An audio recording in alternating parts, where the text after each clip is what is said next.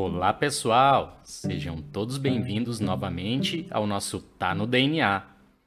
Meu nome é Jason Isidio, eu sou professor e cientista e hoje falarei de um importante hormônio que é obtido através da engenharia genética, a insulina. Bem, pessoal, a insulina é um hormônio muito importante que é produzido e secretado pelas nossas células do pâncreas, um órgão do corpo humano que está localizado atrás do estômago.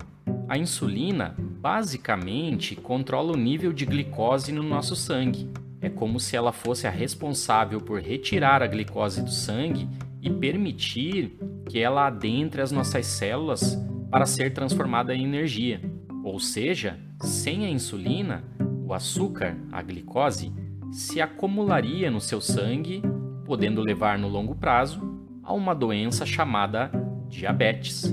Hoje parece engraçado dizer que apenas 100 anos atrás, os seres humanos que recebiam um diagnóstico de diabetes o encaravam como uma sentença de morte.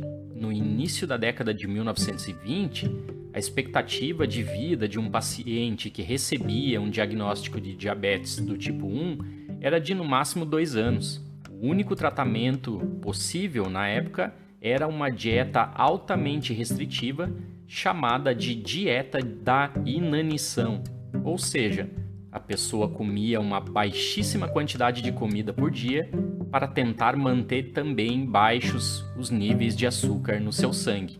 Já na atualidade, nós dividimos a diabetes em tipo 1 e 2. A diabetes do tipo 1 ocorre principalmente devido a uma incapacidade das células do nosso pâncreas de produzir a insulina. E a diabetes do tipo 2, o organismo até consegue produzir uma certa quantidade de insulina, mas as nossas células simplesmente não reconhecem-na, que nós chamamos popularmente de resistência à ação da insulina. Entretanto, os sintomas da diabetes podem ser evitados com injeções diárias de insulina, que é bastante lógico, Afinal, se o nosso corpo não está conseguindo produzir adequadamente ou reconhecer adequadamente este hormônio, nós podemos então recorrer à tecnologia para nos salvar. E felizmente, a partir do século passado, surgiu uma ciência que chamamos de engenharia genética. Basicamente, esta ciência promete acelerar o processo de melhoramento de produtos agrícolas, de animais domésticos e de substâncias de uso terapêutico, dentre outras tecnologias. Pois bem, um grande exemplo do sucesso da engenharia genética é justamente a insulina. Antes do advento da engenharia genética, a insulina para uso em seres humanos era obtida a partir do pâncreas de bois ou de porcos.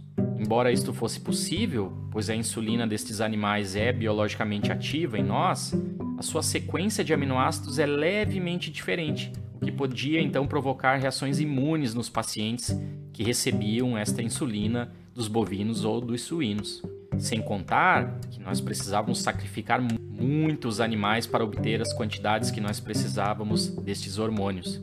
Entretanto, a insulina sintética, que hoje é produzida em um sistema de expressão a partir da clonagem do gene humano adicionado em bactérias, se encontra no mercado desde 1984 e, embora não apresente grandes vantagens em relação aos custos, se comparada com outras formas de produção, para o paciente, certamente a insulina sintética é muito mais adequada do que a insulina de origem animal, pois ela não apresenta qualquer reação imune.